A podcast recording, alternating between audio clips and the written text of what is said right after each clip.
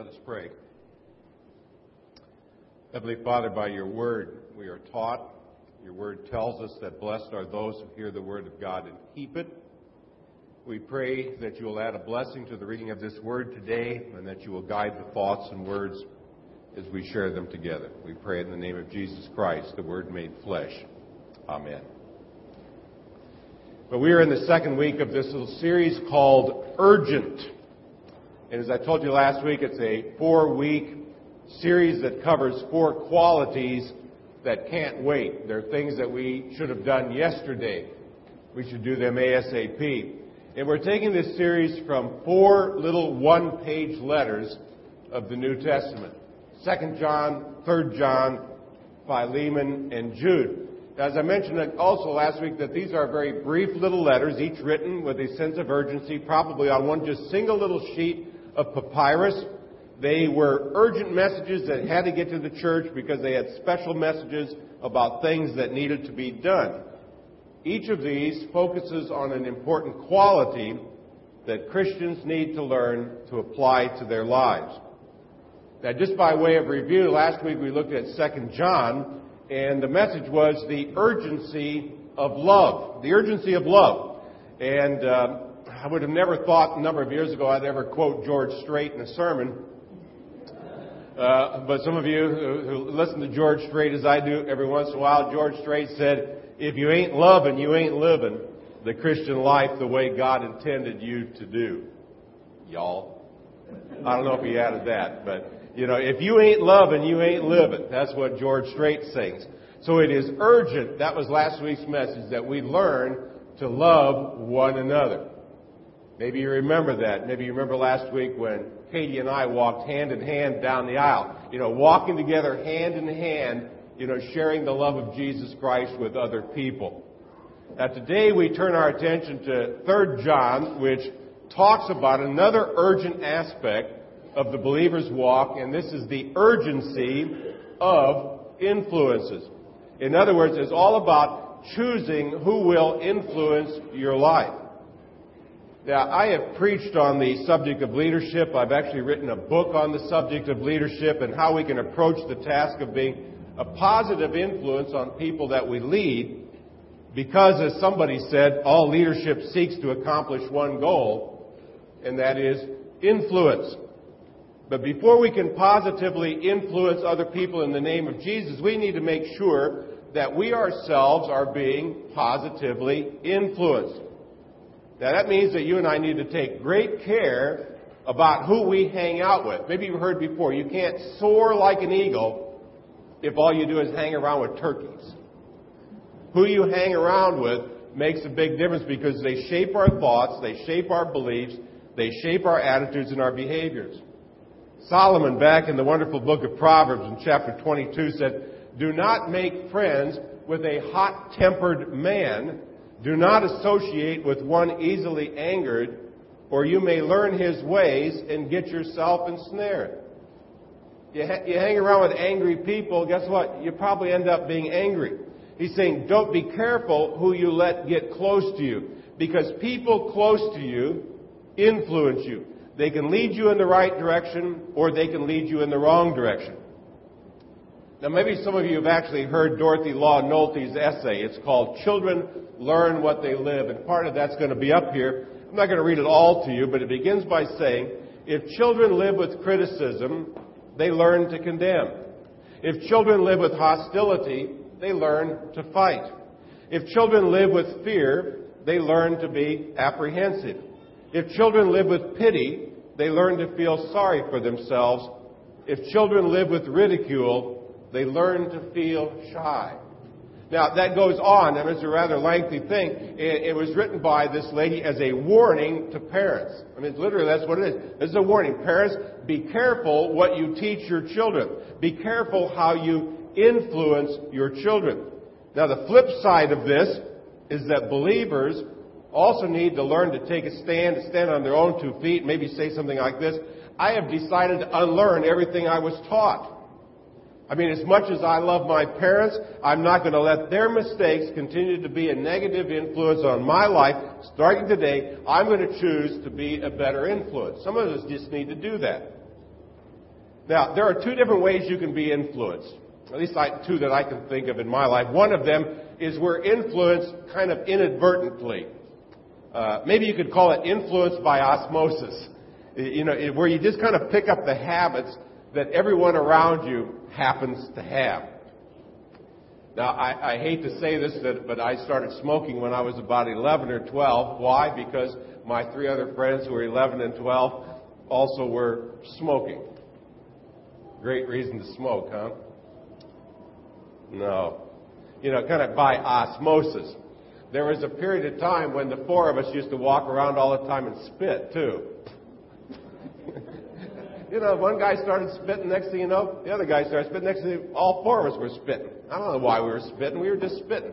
You know, we, but we, we were influenced by one another. You know, what else do we call that? We call that peer pressure.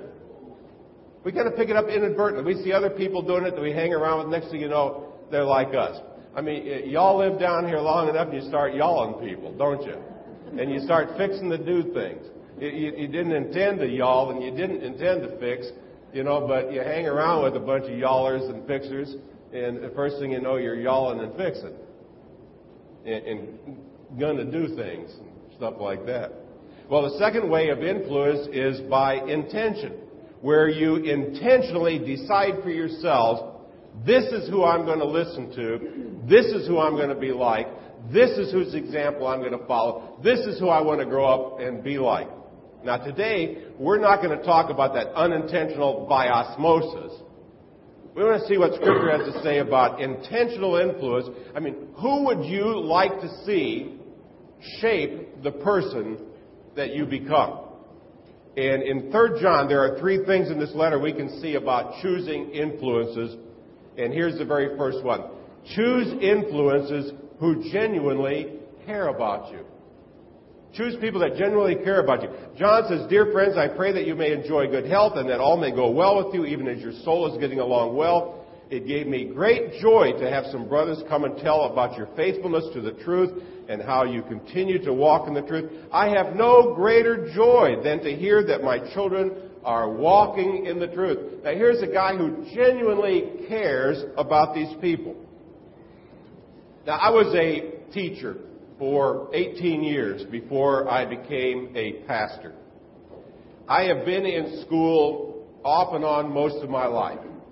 You know, kindergarten through grade school, high school, college, you know, three master's degree and a doctorate. And I still go places where you have teachers.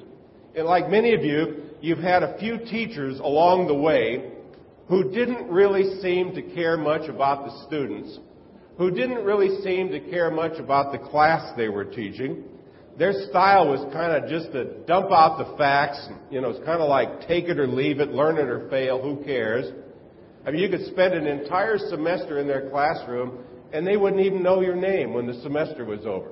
We probably all had teachers like that who just didn't really seem to care much. Now, we're probably also, I hope all of you were lucky enough that you also had a few teachers for whom teaching was their passion. They loved it.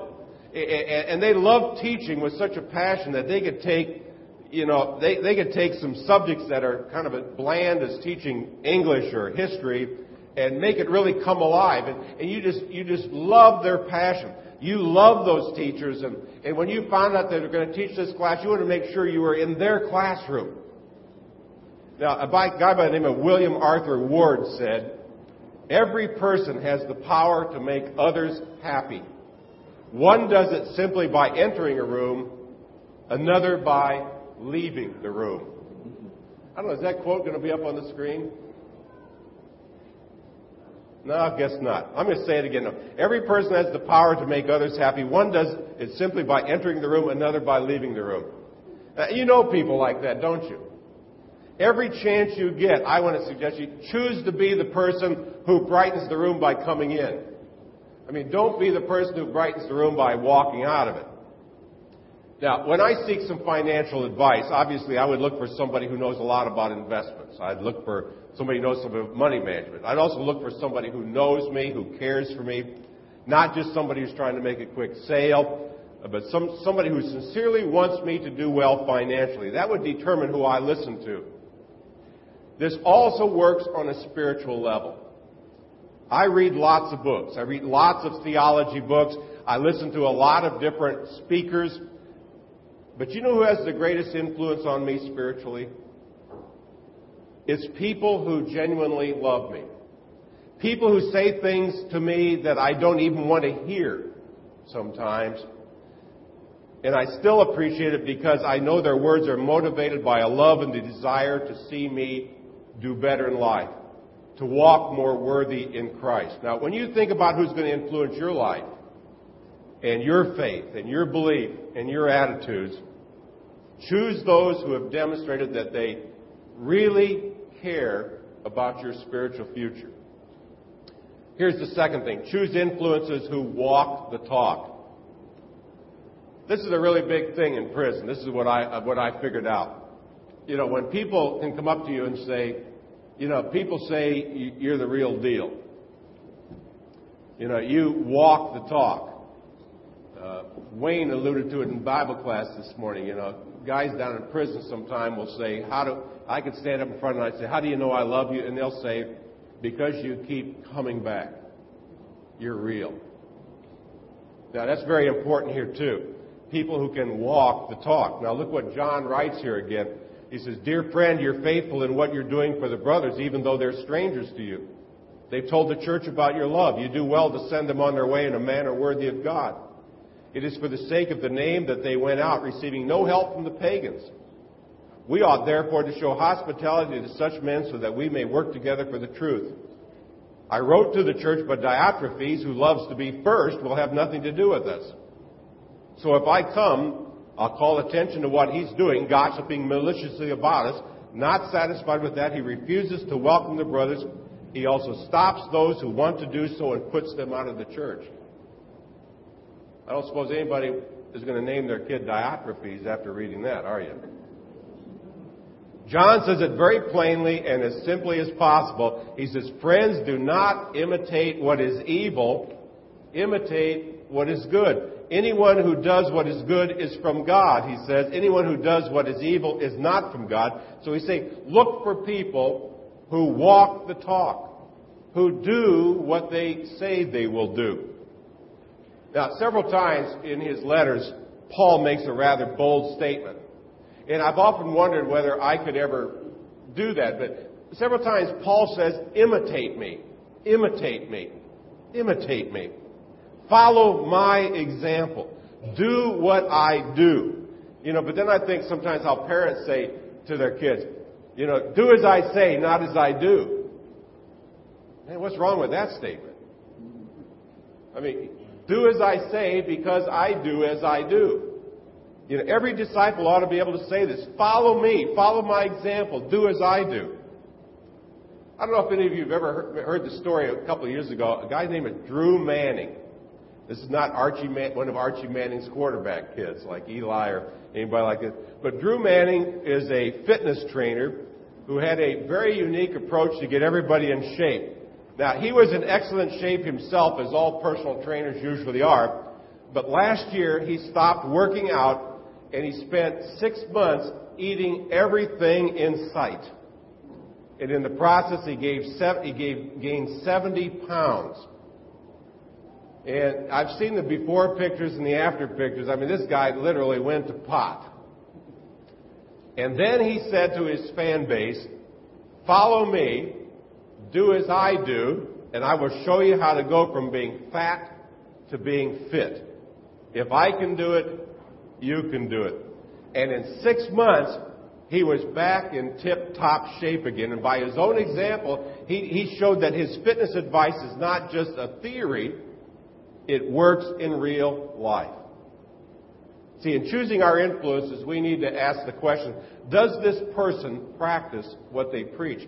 Do I see in his or her life what I hear in his or her words? I'm going to share another poem this morning. I think this one will be up on the screen, maybe you've heard this before. I'd rather see a sermon. I'd rather see a sermon than hear one any day.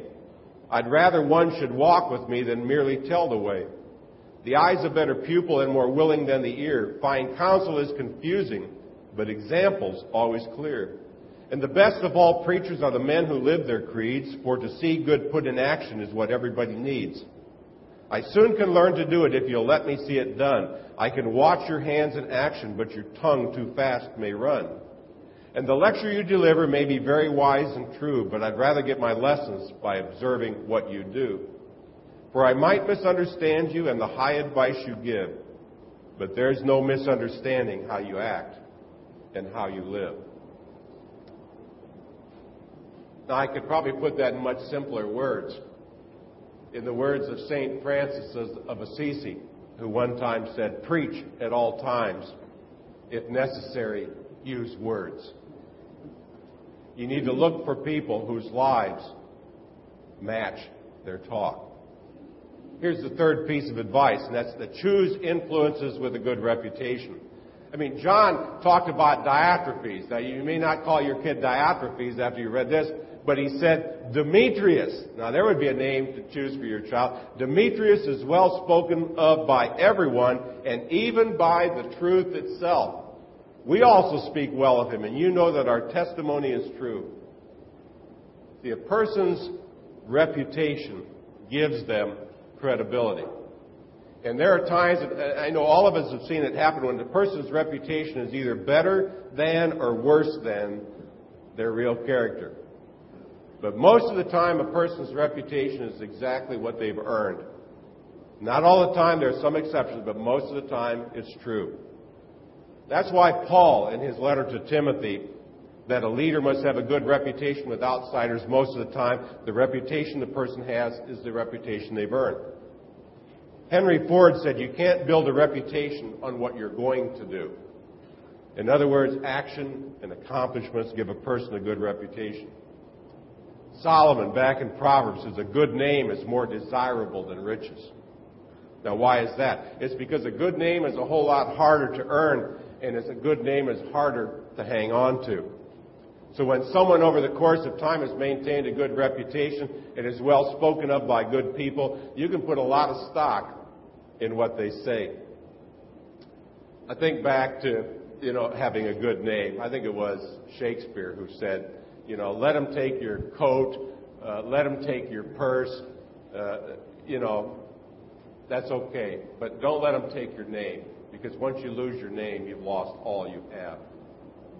I was thinking the other day about uh, being a teacher for a long time, and sometimes when you're a teacher, uh, you can earn a reputation as well. And uh, I, I remember this kind of a funny story. Uh, three uh, of us male faculty members walked into a downstairs bathroom in the high school we were at, and one of the teachers said, "Oh no, look at this written on the wall." And it was blank so and so, blank, so and so, blankety blank, so and so. And it was teachers' names up on the wall. And, and I said, Yeah, I see it. I said, Just wash it off. And he said, No, look at what it says. It says blank Jessen, blank Eichert. And then it says blank Mr. Cole. He said, they don't like you and they still respect you. I just thought that was kind of funny. You know, you, okay. Another good reason for a good reputation is important because of the time factor. You know, it's really easy to make a good first impression. Uh, it's easy to wow people in the first couple of months, but the leader who can wow people 10 years after they've been there probably is going to influence people. See, the question in our life is really are we going to be inadvertently influenced by the world around us, or are we going to be intentionally influenced by the Word of God, by Jesus Christ, by other fellow Christians? Are you going to be a product of your surrounding and a product of your culture? You know, people you meet at any given moment, or will you choose who you will listen to and who will shape your way of thinking and doing? I mean, choose who you will allow in your life. I mean, here, here these three points again. Look for those who care about you. Look for those who walk the talk. Look for those who've earned a good name. And when you find those kind of people that fit that criteria, listen to them. Spend time with them. Learn to do what they do. Now, there's one last thought, and maybe some of you are wondering, well, this is all kind of really nice advice about dealing with other Christian people, but shouldn't there be one more little step here? And the answer is yes. Next Bible passage, 1 Peter 2. What does it say? For to this you have been called, because Christ also suffered for you, leaving you an example. See, there's your best example of all, isn't it? So that you might follow in his steps. He committed no sin, neither was deceit found in his mouth. While it is really good to find good people whose example you will follow, good, godly people whose example you will follow, they will let you down at different times. Their ways are not necessarily perfect. But Jesus is that perfect example that you and I can model our lives after. The word, I'll go back here. Um, the word example, I underlined this. Uh, I looked up that word example, and it comes from Greek elementary education. It describes the way that small Greek boys were taught how to write. They would get a, an exercise tablet that was kind of a shallow little box, and the box was filled with soft wax. And the students each had a, a stylus, a stick, and one end was pointed that they could write in that wax. The other end was kind of flat so they could kind of smooth out the wax. They could keep using that writing tablet over and over. The teacher would gather all those tablets on the end of every day and he would take each student's tablet and the teacher would write very carefully what he wanted the students to copy later that day. And then he would draw parallel lines across to keep the students' work straight. But it was the master's writing that was the pattern. Some of you back in grade school can remember, I don't know if they still do this, but when I went to school and even when I taught in elementary school one time, there was always that handwriting chart that was up on the wall. It was the Zaner Bloser method of handwriting. You know, man, if I'm going to make a B, I'm going to go up and down and around and around and eh, just like that. And if I'm going to make uh, another letter, boy, there was a way to do this. And you all had your little handwriting books. You know, it had these lines in them. And you had that big jumbo pencil. And you were, you know, you look at that thing and you go, mm, and you look at it and go, mm, it doesn't look like a front. But there was a pattern which you were to follow. That's what that word means. Jesus lays out the pattern and we are to follow his example. Well, Jesus is our example. Now you can go to the next bit. There, are four different ways he's our example. First of all, he's the perfect example.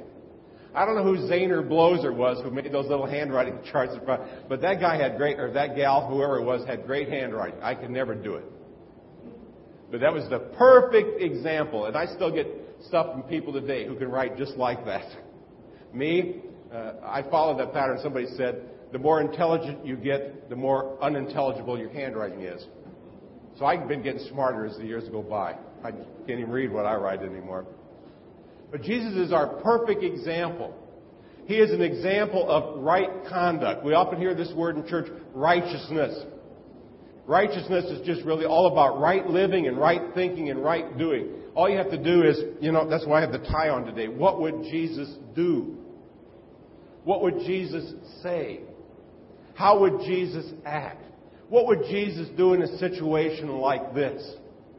And when we see how he would do it, how Jesus came into this world and he walked the way of a humble servant all the way to the cross, all the way to the grave for us.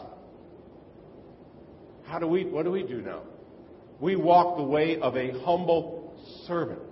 One of the lessons we teach and see through the scriptures in prison is about how Jesus was even a foot washer. And what does Jesus call us to do? He calls us to wash feet as well. To humble ourselves, follow his example, to be foot washers to other people. He says to imitate himself. He was a servant. He, you know, what does Jesus say? I didn't come to be served. I came to be a servant to many people. And there are countless opportunities and countless ways we can do that in church and outside of church. You know, people who work at Randy Sam's and, and dispense food to those people are serving people in Jesus' name. You know, even coming down to prison and teaching for a week, I consider myself down there to serve other people in the name of Jesus. Or John, as you're with your family this last week, you know, through the through the death of your father-in-law, and, and as you're there encouraging people, you're serving them in Jesus' name. You know, there's all sorts of ways. You know, Katie, as you're with the little kids, you're, you're serving them in Jesus' name. And you're imitating Jesus. You know, Jesus who said, let the little kids come unto me, you know, you get that great way of doing it too. And following his example, it's even more. Following his example, you follow him all the way home. I mean, that's the really cool thing. Follow Jesus here, and you'll see him there. One of the great things guys tell me down in prison, they'll say, Well, Doc, if we don't see you again here in prison, we'll see you up there. And that implies that they're following the same Jesus that I'm following. I mean, what a great challenge for all of us to follow Jesus. I was looking at my message this morning, and I, I kind of sat back in my chair, and I, I was thinking that there's got to be a way to wrap this up. I, I really didn't have an ending. Maybe I should just sit down and be quiet. That'd be a good way to end. and I was sitting back in my chair, and I was kind of humming. you know, I had somebody to do it. Da, da, da, da, da. Da, da, da, da, da. Da, da, da, da, da, da, da, da. Da, da, da, da, da, da. Hold it. Did you recognize that melody? I know I don't sing really great. Jesus, lead thou on. You know that hymn? I'm not going to sing it for you, but I'm going to read you three verses in closing. Jesus, lead thou on till our rest is won. And though the way be cheerless, we will follow calm and fearless. Guide us by thy hand to our fatherland. If the way be drear, if the foe be near, let not faithless fears o'ertake us. Let not faith and hope forsake us, for through many a woe to our home we go. Jesus, lead thou on till our rest is won. Heavenly leader, still direct us, still support, control, protect us, till we safely stand in our Father land. May God grant that for Jesus' sake. Amen.